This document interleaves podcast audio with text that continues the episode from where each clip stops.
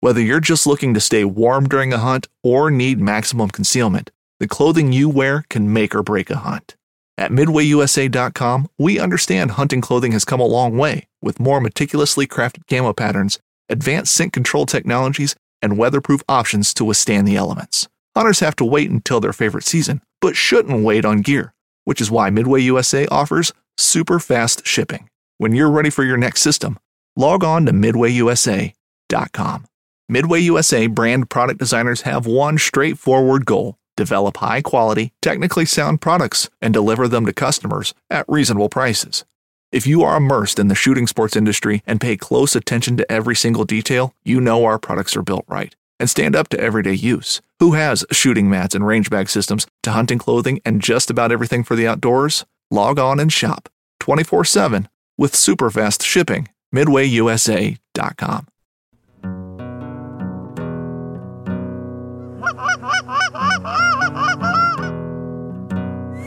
here we go, boys.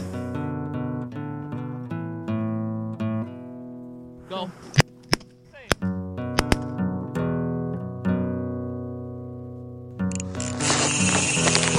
Ooh, I love that sound. This is a good one.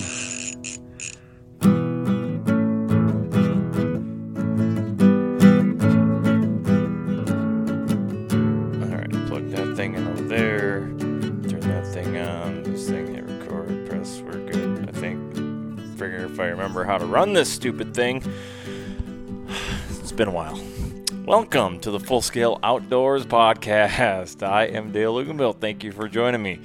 So, it's been a, a while since I've done a weekend recap and rant. Uh, I know I said I was going to try to do a better job of this while I was out in the Dakotas uh, guiding for spring snows. And honestly, I had I actually had time where I could have, but apparently, internet in Lake Preston, South Dakota, is um, highly unreliable. So there's that, and then I uh, tried using just like the hotspot on my phone. But you know how the Verizon Unlimited works. It's limited unlimited, so it didn't take long to tap that out to where they started throttling me down and throttled it down so low that it just kept popping off the the internet and I had to keep restarting it. So I was like, screw it, this isn't this just isn't happening. So and we were supposed to get Wi-Fi at the house that we were staying at, and that never happened. Although what can you expect? The whole time like the thing was being worked on, there's like one whole room that's like literally padlocked off because there's like a hole in the roof and there's bats in there or some shit. And uh, what else? There was uh, the plumbing had backed up. We had literal um, human excrement in the bathtub. That was super fun. Um, the refrigerator worked ish. Kind of, you know, maybe in the face of a heat wave, it would have been better than nothing. Um, but that was basically a glorified cooler. Kept things at a nice chilly about 63 degrees. So, yeah, you're better off just keeping your beer outside because the weather sucked the entire time I was there. I mean, it this has been and I see I just looked at the forecast. This has been the windiest spring I can ever remember. And it's not even close. Uh, you know, every season you can kind of expect, you know, one or two good windstorms or something in the Dakotas in the spring. That's that's pretty normal but it was like all of the time. You know, like when you look at the, the Weather Channel app, they give you like the little windy symbol for your daytime. It means it's gonna be like over 20, sustained, gusting to God knows what.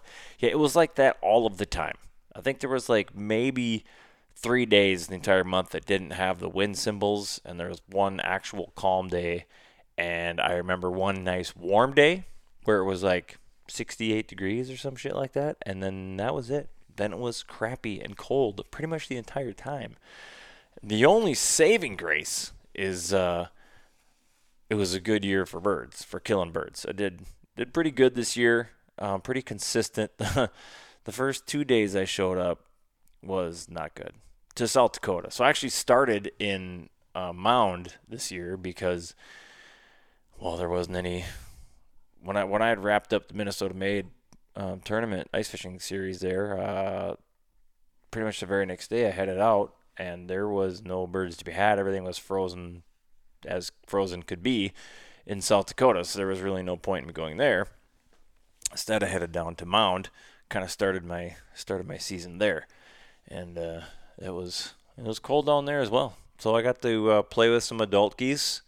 Super super frustrating, super fun. I mean, it's always a good show, but managing client expectations when you're dealing with adults is just it's terrible.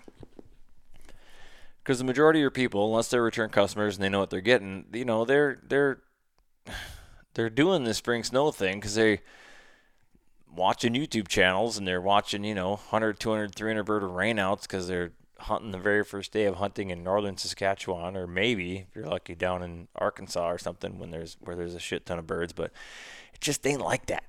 you know, we see like quarter, literally a quarter of a million birds, and some clients aren't happy about it. You're like, I don't, uh, and I'm talking like a hundred, like a quarter million birds that flew over our spread, not just seen. Like it had been probably half million or more, because at one point in time, there was like 1.8 million birds on the refuge there, and yeah, you kill four, because that's just how it goes. I mean, it's, it's adults. And you got the whole bird flu thing mixed in there, and there's all sorts of hyperbole surrounding that. I keep hearing, oh, there's dead birds everywhere. I'm like, yeah, I saw a few. I had a few weird ones, you know, acting weird, but I think for the most part, they're fine. You know, it's probably like um, people and sickness. You know, like, I mean, you can use this latest pandemic. I mean, the vast majority of people, fine and a few people died. It's unfortunate, but it happened. I think that's the same thing with this bird flu with snow geese, is that it's, you know, most of them are going to be fine, and a few of them have died. You know, if you find, if you think about it, there's 1.8 million birds on Squaw Creek, and maybe you find 100 dead. That's not a very big percentage. I mean, 100 birds is a lot of birds, sure. Percentage wise, mm, not very much. So that's kind of the thing we've all been kind of speculating because the birds were just kind of acting a little different this year, uh, favorably instead of like going up and around decoys. They were actually kind of working over decoys, which was nice. And we're like, well, is that because they're sick? I mean, I don't know. I, I don't look a I don't look a a gift snow goose in the mouth. How about that? Like I'm I'm just gonna I'm just gonna take it. I was out, and so then when I went to South Dakota for like the first five days, I didn't I didn't have any clients, so I had nothing to do but set my spread and brush in a brand new A-frame blind. So I took my time and brushed that thing in super good. I mean, it looked, dude, it was money. And so I, I, get to the field that I always hunt, and like last last year we had this thing set up, and I was just down by this tree, and there was a big fence line there, grass, and the, the thing just like disappeared. It was awesome. Well, those trees and that grass lined field edge does not exist anymore. There is just two big piles of dirt where those things used to be. So clearly the farmer decided to take that stuff off so he could, I don't know, plant an extra four rows of corn for maybe 80 yards. It seems like a lot of money for not a lot out of it. But hey, what the hell do I know? I I'm I'm probably I'm probably an idiot and probably makes sense. I don't know. Or he did it because he just want wanted to not plant or harvest around it or something. But uh, I don't know. There's still kind of a ditch there, so I think he still kind of has to go around it. Maybe not. No, we'll see. Anyways, he's got that thing all tiled up and drained. When I first started hunting that years ago, there was this huge pond there. Basically, it was awesome. All sorts of ducks would go in there. It was great. Well, that's not there anymore because of the tiling took care of that. And then now he took care of that with the trees and all that. So, anyways, the point I was getting to. So I had not done this yet, but I had heard that with a an A-frame blind or panel blind, you can just pretty much set them up anywhere, just out in the middle of the field, as long as they're grassed in really good. So that's what I did. I just kind of went up. I put it kind of on the the hill slope, the tall hill in the field, so that like from you know, set for like a south wind. So if you're coming, if you're a bird coming from, you know, into the wind from the north, I kind of put it so that the top of the blind didn't go above the top of the hill, so you couldn't really skyline it. Do I? Does that really matter? Probably not. But again, I had nothing but time, so let's give it a shot, right?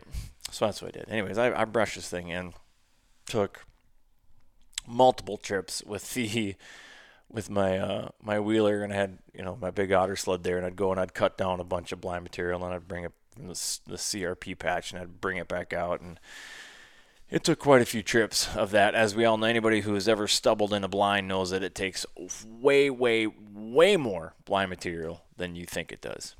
And then, uh, yeah, I kind of had it brushed in with this like tall, somewhat like tumbleweedy kind of looking stuff, and it looked pretty good. But it was definitely like color change from like the corn that was there, and so there was all this like kind of taller, maybe maybe a foot tall, like really bright yellow uh, broadleaf kind of grasses. So I cut a bunch of those, and then I did like the lower rung of of uh, stubble straps with that over what I had, and that really blended into the corn really, really good.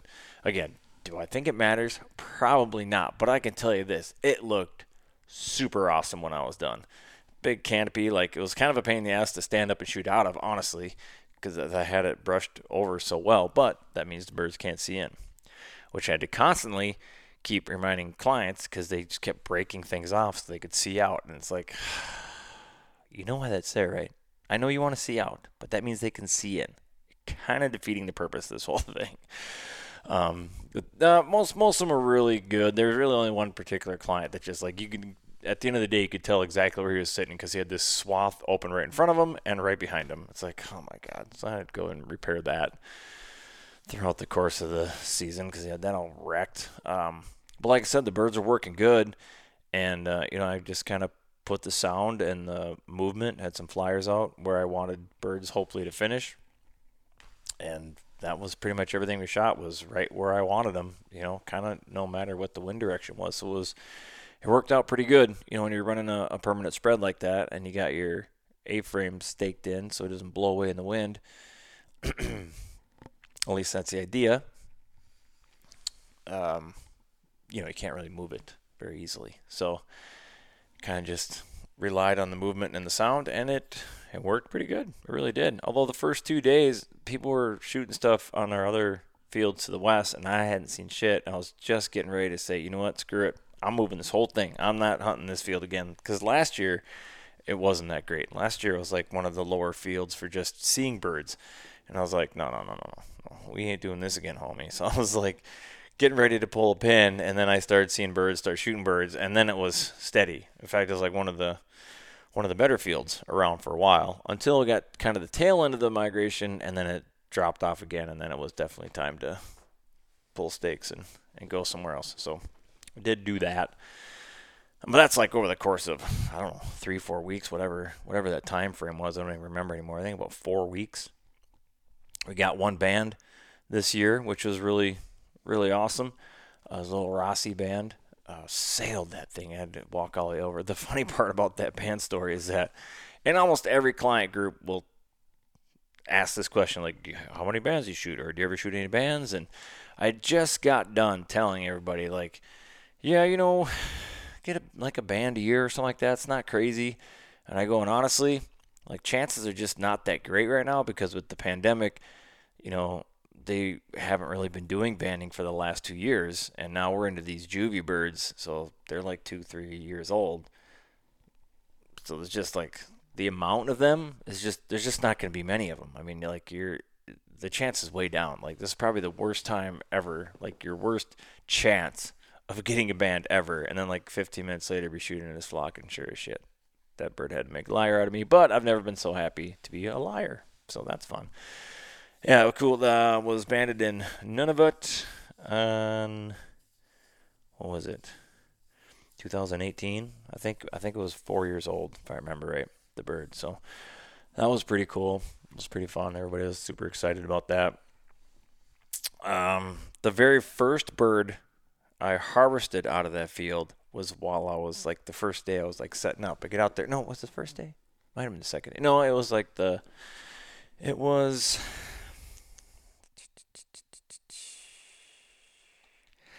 don't remember what day it was, but it was um, I'd been there a few days because I'd first just started working on the blind. And I hadn't even set any decoys out, and then it was the day I started setting decoys out, whatever that was. Might have been Wednesday, and then because uh, I got there on a, a Monday, and so I had was putting decoys out, and as I pulled up to the field that day, I saw this white thing out in the field mixed in with some ducks. I pulled the binoculars up. Sure enough, it's a a snow goose, and I'm watching him, and I'm like, seems to be okay. Must be one of those sick ones. But then it, his he had one wing that just wasn't sitting right.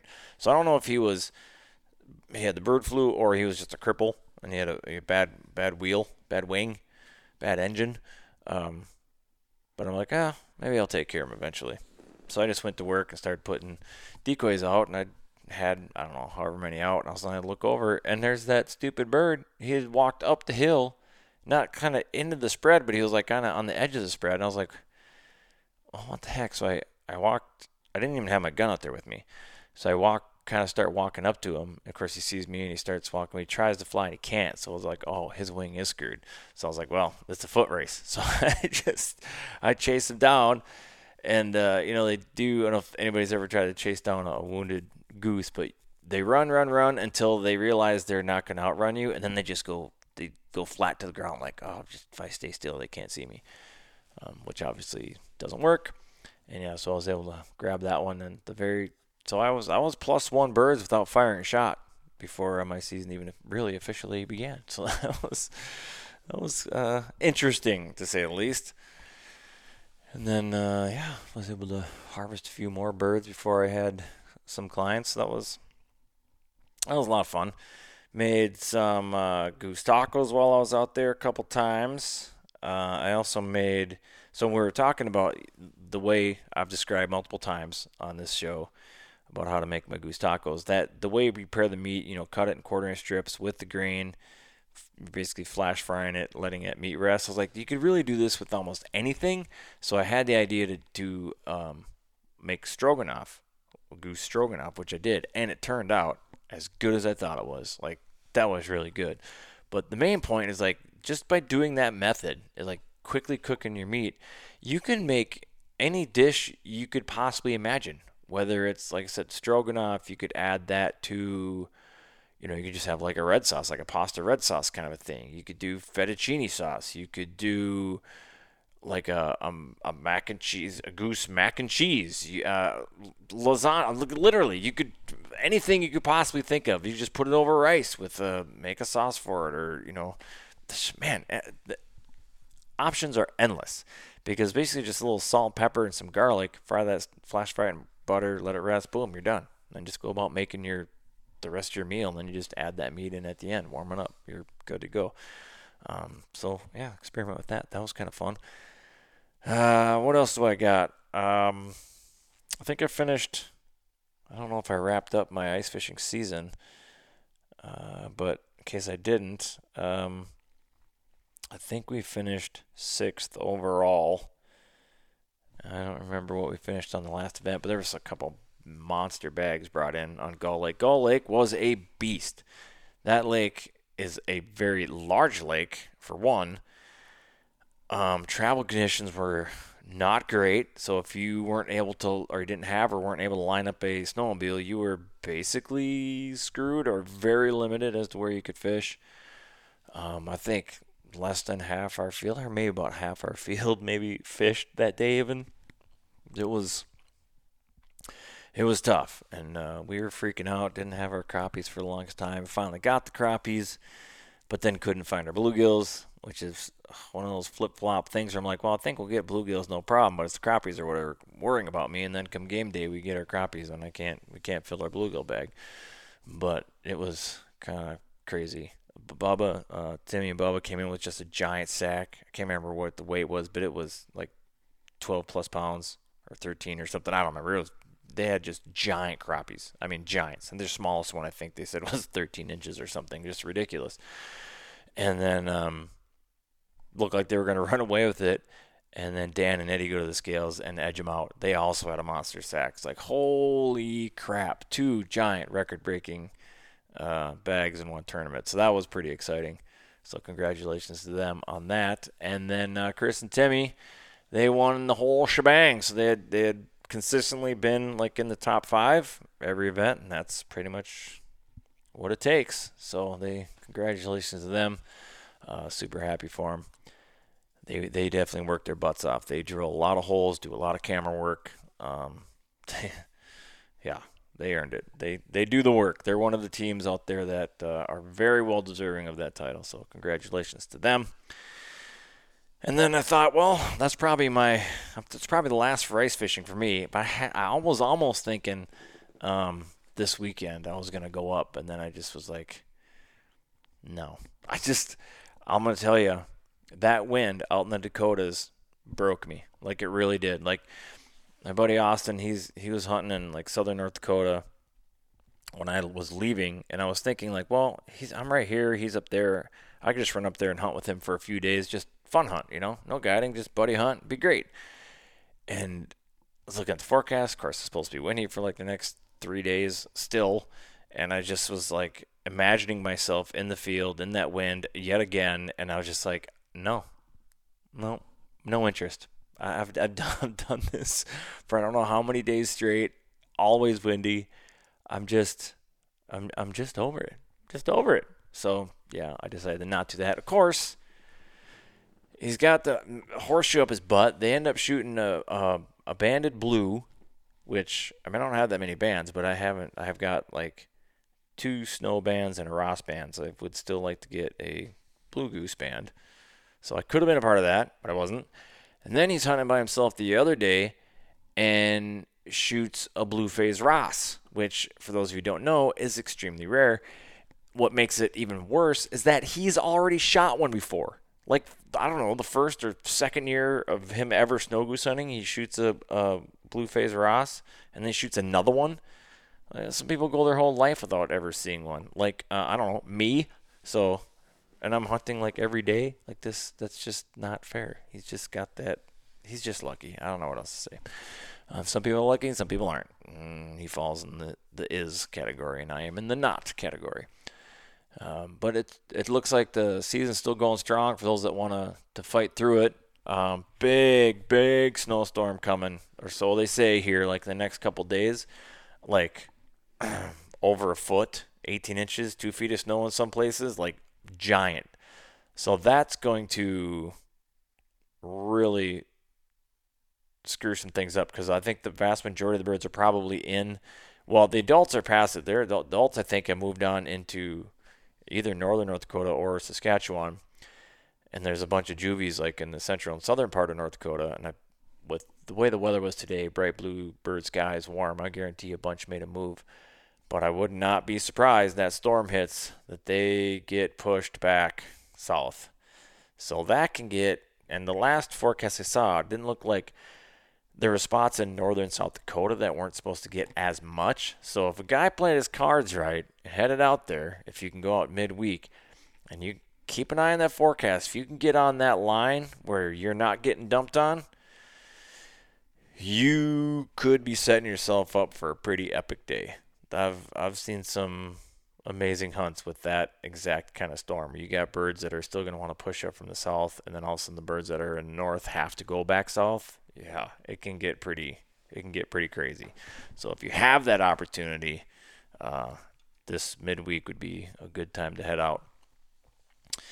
And it doesn't look like you know where we do have ice in Minnesota, like up Fergus Falls, probably Brainerd. I mean that I there's I mean, hell, Mille Lacs still has a shit ton of ice on it. So I don't know how far you have to go north to, to find ice, but after today, it looks like that ice isn't going anywhere anytime soon. You might even make some ice after that storm goes through and it gets cold. Um, so I don't know. Maybe I'll get a wild hair at my ass and go ice fishing this weekend, but I kind of want to break the long rods out and do something. Or I might just work straight through the weekend because the weekend following that, a week from this Thursday, I'm headed to Florida. Hell yeah. So Joel and I are going to Florida, and we're going to finally meet up with um, David Pekacek, old paycheck down there. Um, if you've been listening to the show, I've done a few episodes with him. He is a Minnesota boy, moved to Florida, chasing his dream of being a bass fishing guide, and that's what he's doing down there. So, um, pretty stoked. Been wanting to get down there and fish with him for a long time. finally making that happen. So hope the fishing gods are on our side. And, and you know, I'm kind of like my realistic wish is like an eight pounder. I think that's doable. You know, I mean anything over uh, six is gonna break my PB no problem. Um, so like an eight would be like stellar, but it's Florida, so you know that double digit possibility is there, and the lake we're going to is supposed to be known for it. So we shall see. Pretty stoked about that, and then also uh, probably do some saltwater fishing when I'm there. Just surf fishing, you know, off the jetties. I'm not planning on doing a charter or anything like that. Um, so that could be that could be interesting and fun. We'll see. I always just wing it when I get down there, stop in the bait shop, see what's going on, what the bite is. Um, I did get one of the tips I got was a hundred dollar gift card to Cabela's and Bass Pro Shops on my way back from the Dakotas. I hit the, the Cabela's and Rogers and actually stocked up. I bought a, I got a uh, new saltwater reel, which I've been wanting to get anyways. I kind of want to build up my own saltwater gear arsenal for when I go on these trips or when I go see my brother in South Carolina. Just it's always nice having your own stuff. You know, you, you just you know what you have. You, you just you kind of get used to your own tools, if you will, and uh, yeah. So I've been kind of wanting to do that. So I bought a new saltwater reel. Um, not a super crazy expensive one, um, but not super dirt cheap either. And then uh, stocked up on spoons, and I bought like a bunch of spoons. I took a picture and sent it to Joel, and he's like, "Geez, you think we need that many?" I said, "Or know, you planning on losing that many?" I was like, "Well, no, not really, but might lose one or two, and if you lose, if I only have one of like the colors I want in the sizes I want, and I lose the one that's working." Then you're screwed. So like, I kind of needed three of each kind each color and size. he goes, and this is why we're friends. So, I mean, yeah, it seemed a little bit overkill, but I mean, they're not gonna spoil, right? As long as I, you know, rinse them off and treat them well. I got one of those edge boxes, supposed to have little moisture thingies in there, so hopefully that'll reduce rusting. And I just, you know, I will rinse them off with fresh water before I put them away. Um, yeah, so I'm gonna try that that should be fun because I was there. I mean, this is many, many, many moons ago, and um, I caught a lot of fish in the surf and on the jetties just doing that. I, am gonna grab my. Uh, I got a, like a salmon steelhead rod. It's a like a four or five piece ten footer. Be easy to pack, easy to travel with. I'm just gonna use that. Uh, that's what I used last time, and it worked worked great. I'm, I'm, those spoons I bought were the Krocodile spoons, and man, you can bomb those things a mile. like it this they cast so good. And then when I get down there, I'll probably pick up some jigs and some, you know, some husky jerks or something in the with the stainless steel hooks and in the the uh, saltwater bait fish colors because they didn't really. I would have bought some there at Cabela's, but they didn't. Uh, they didn't have any in old Rogers, Minnesota. Turns out they don't carry much for saltwater stuff. So, shocker. Uh, yeah, so I'll pick up some of that when I'm down there. Um, would kind of be cool, but I, I'm gonna look and see if there's a place that rents equipment. I don't know, maybe they do, because I'd like to do that, like shark fishing from the beach. But that requires, like, I'm not just gonna run out and buy a six hundred dollar setup for shark fishing for two days. That's ridiculous. Then, then what am I gonna do with it? So maybe I'm hoping there's a place you can rent them down there. Maybe I don't know. We'll see. I'll explore that when I get down there. But I'm just looking forward to being warm I finally just, I mean, it was nice today, but then it's getting shitty the rest of the week. And I just looked at the weather forecast for where we're going down there, and it looks beautiful. Right, hovering right around 80 every day. No rain so far in the forecast. I, I realize it's like two weeks away almost, so just under two weeks away. So it's, you know, that could easily change 50,000 times between here and then. But as of right now, weather looks pretty damn good. So, uh, pretty stoked for that. So yeah, I might just uh, work this weekend and make some money, but I say that until the weekend rolls around, and then I'm like itching to go do something. So I don't know. We'll see. then hopefully, uh, man, I come back. We got turkey hunting. So I feel pretty good about my chances of getting a turkey this year, and it's because I'm gonna have to use a gun. Now, I'm not using a gun. I want to go on record as saying I'm not using a gun so that I can get the monkey off my back and finally harvest my first turkey. For those of you paying attention, I really like to shoot my bow. However, I found out the last day of bow season last year that my shoulder is really screwed up and I can't pull my bow back without being in excruciating pain. So, and I still haven't fixed that. My option is shotgun or not or an, or nothing. But I do need to get that handled before next fall because I do intend on uh, bow hunting next fall. Actually, there's some there's there's there's there's, stuff in the works for this fall, like so, like some pretty kind of exciting things. I don't want I don't want to tease it too much, but there's bear hunts involved and deer and uh, yeah, I'm, I'm not I'm gonna give too much. There's just too much can still happen. I don't want to pump it up and then suddenly it doesn't happen, but it's looking pretty good and it's uh I don't know. There could be cameras involved. I'm just saying that, that, there's there's stuff in the works. Could hopefully be a pretty exciting fall. So bottom line is, I need to get this shoulder fixed. Um, otherwise, I'm going to be really sad if I can't bow hunt, and that's and and just need to get it fixed in general. It's really tired of it hurting for no good reason. I'm sure I needed rotator cuff, but I don't want to get surgery. I don't want to get the cortisone shots. Everybody's telling me not to do that, so I got to look into probably some like physical therapy, and then uh, maybe like uh, I don't know what's called, PEP or whatever the shit is, where they spin your blood and shove it back in you. That's supposed to work pretty good. And then if that doesn't work, there's actual like stem cell stuff you can do that works good. So I don't know. That's what I'm gonna look into that shit. Not that any of you care, um, but yeah, I need to get that fixed. So I think that catches us all up. Sorry for the uh, not releasing anything for however long. That's that. So my rant. Um, speaking of turkey huntings, turkey hunting. So this year I'm perusing social media, and apparently someone's gonna have to like set me straight on this, and maybe I'll get into this with. Uh, I'm gonna be on um, the SmackDown Outdoors podcast Tuesday the 12th it's the 11th today. Uh, so I'm going to be on Doug's show. So check that out. It'll be live on YouTube and Facebook, I believe. I don't know if he, he's pretty frustrated with Facebook, so I don't know if he's bailed on that completely. But it's either Facebook or YouTube. So if you aren't subscribed to SmackDown Outdoors podcast on YouTube, go subscribe or follow or whatever you do on YouTube. Go do that. Anyways, so maybe I'll talk to him about that. He, he might know a little bit more.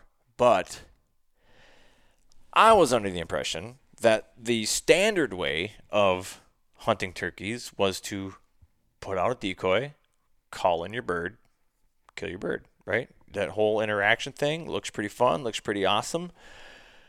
But apparently, there is a element of turkey hunters out there that uh, looks down on that style of hunting because I saw some comments like, "Oh, nice bird, but why don't you join the ranks of us real turkey hunters?" And just I don't even know what. I guess they just run around and they hear a bird, they call to a bird, they sit next to a tree, and they get the bird to come in without any decoys. I guess that's real turkey hunting in air quotes. I guess I don't know.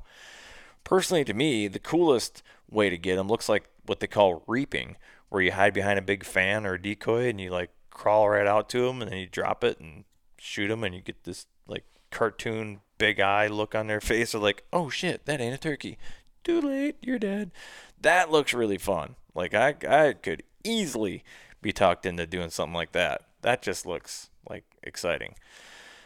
So i just i don't know. Turkey hunting turkey hunting hasn't really grabbed me but then i haven't really course, I try to do it the hardest way. I go to public land and I bow hunt. So I mean, because I'm mostly an idiot, but I don't know. That's just kind of how I want to do it. This year with the shotgun, we'll see, and uh, might hopefully get on some private land this year. So if that happens, you know, maybe I'll get to actually work these birds because it seems it's always been weird to me. I feel like it's something that I should like, you know that interacting the calling to the birds and the birds reacting to you it's a lot like waterfowl hunting in that way so you think that would be something that i could be really really into but i guess i just haven't really experienced that yet where i'm you know see them the toms out there strutting and spitting and drumming and doing all that stuff Um, I guess I just haven't really experienced that yet. Maybe when I do, maybe I'll I'll I'll be right there with you turkey fanatics. But as of right now, I'm I'm not. I mean, I'm gonna do it, but we'll we'll see how it goes. Although I usually bow hunt, which is like I can go whenever I want all season long, which is super awesome. But now I'm gun hunting, so I gotta pick my weekends, right? Something like that. I gotta look into it. I don't know. Again, I'm gonna talk to Doug about this, and we'll see. And it'll be a good time to get in the whole debate of a a real turkey hunter, which I already pretty much know what his opinion's to be. He's like, do it however you want to do it, which I kind of agree. Um, I guess that spills over. It's just you know that into the like not shooting a forkhorn buck or rifle hunting versus bow hunting versus crossbows are not really bows, and there's just everybody's got a damn opinion about how they think you should do your hunting, which I think is complete and utter bullshit. Hunt the way you want to. If it's legal, knock yourself out. And then oh, everybody gets on, oh, there should be antler point restrictions and all the shit that comes with that. And it's like, okay, but that's what you want deer hunting to be. That's you're not everybody. Everybody like some people don't care about big giant bucks and racks. Sure, I'm sure they would be excited if they did see one and shot one, but it's ultimately not their goal. Like a lot of people that go out fishing, right? Some people just want to go out and catch a meal, and they're like, man, if I did catch a state record, that'd be amazing. But that's not like their main driving thing. They don't operate their life trying to or lobby for the state to make more giant fish. They just they're happy. They want enough fish so that they can have a meal. There's a lot of you know catch and grease fishermen out there and there's a lot of catch and release fishermen out there. So I don't know. That's uh, we're gonna, we'll we'll explore all that uh, with Doug on the SmackDown Outdoors podcast tomorrow night, six o'clock live, YouTube and and or Facebook. So go check that out. So coming up, we are back on track. I've got. Uh, a waterfowl Wednesday that Nick recorded by himself that I wasn't able to upload. So I've been sitting on that one for a couple weeks. So that'll come out this week. I have a um, a regular episode coming up. I got two of those in the can actually. The one's kind of cool. Is this uh, um, Native American gentleman uh, out in the Pacific Northwest, and there's for those of you, this is cool. I've been I've been following this. So I reached out to him and, and he agreed to be on. Um, you might be aware of like the the salmon and trout populations are just crashing out there because all the seals and sea lions are just like they're just they're out of control and they're eating everything. Well, the natives can hunt them, and they're I don't know if they're supposed to legally, but they're doing it, and um, it's kind of all about that. So it's really interesting, and they're lobbying really hard to um, make it legal for them to actually like sell the fat and the meat and bones and the hide of these seals and sea lions. Um, could be a whole industry for them, and it needs to happen because there really are way, way, way too many pinnipeds, as they're called, uh, the seals and sea lions out there, and and the damage that they're doing on the salmonid, the finfish populations out there. They're just they're just brutalizing them. So it's a hard fought race because you know how people feel about seals and sea lions. They're cute and they got big eyes and big eyelashes. So it's that's going to be a tough fight. But at some point they're going to have to choose. You know, everybody likes orcas too, and there's a certain pods of orcas that are that are just salmon eaters, and so their population is dwindling because the population of salmon is so far down. And you're going to have to make up your mind. So this is like my argument for like animal rights people. So you're saying no culling of seals and sea lions, but screw those orcas because that's basically you're choosing at this point. So if you're okay with that, then I guess you're okay with it. But and you can't say let nature take its course because Nature just doesn't enter into it, enter into it anymore. We have dams, we have locks and systems that control everything, and they put in these fish ladders to try to help the fish. Well, the seals are smart enough to know they just camp out by those fish ladders, and it's just like a buffet with a conveyor belt on it, bringing fish to them. That's basically what it is, and they're just crushing it. So, anyways, we talk all about that, and uh, Bigfoot, Sasquatch. We get into that. He's uh, very much into it. Um, I think he does like tours or some shit. I don't know. So we we, we get we get into it. Uh, very respectful. Um, because I personally don't really believe in Sasquatch. He very much believes in it. He had a very unique take on it, which was kind of cool. So look forward to that this year or this year, this week. That's coming up too. And then the following week, I got one uh, ready to rock and roll with uh, Cody Puller was out guiding with me this spring. Um, we always do one every year. Kind of had the, last one, I think we entitled Big Decisions because he wasn't sure if he was going to do the waterfowl hunting thing. He thought he might be doing the billfish thing somewhere else because he, he bill fishes in the summer and then waterfowl hunts in the winter, but he thought maybe he would just be fishing year round. So he wasn't quite sure what he was going to do. That didn't pan out. So he did end up hunting. So the whole there's a whole new saga, Cody Puller saga starting to happen. So that one's coming up too. So with that, I'm gonna leave you guys. If you guys have a a guest suggestion for me, uh, let me know. Hit me up on the social medias. Um, if you have any topics you'd like me to cover in my rants, let me know that as well. And uh, yeah, just or if anything, go on the Full Scale Outdoors Facebook group page. I haven't pimped that out in a while. And uh, turkey season's coming up. Post your turks. See some big fans, some big old spurs, hooks, as they be called. Um, yeah, just share that stuff. It's kind of fun. I like it. Or tag me in your own post or something, so I can see it. All good, all good stuff, man. So, all right, thanks everybody for listening. Whatever your passion, pursue it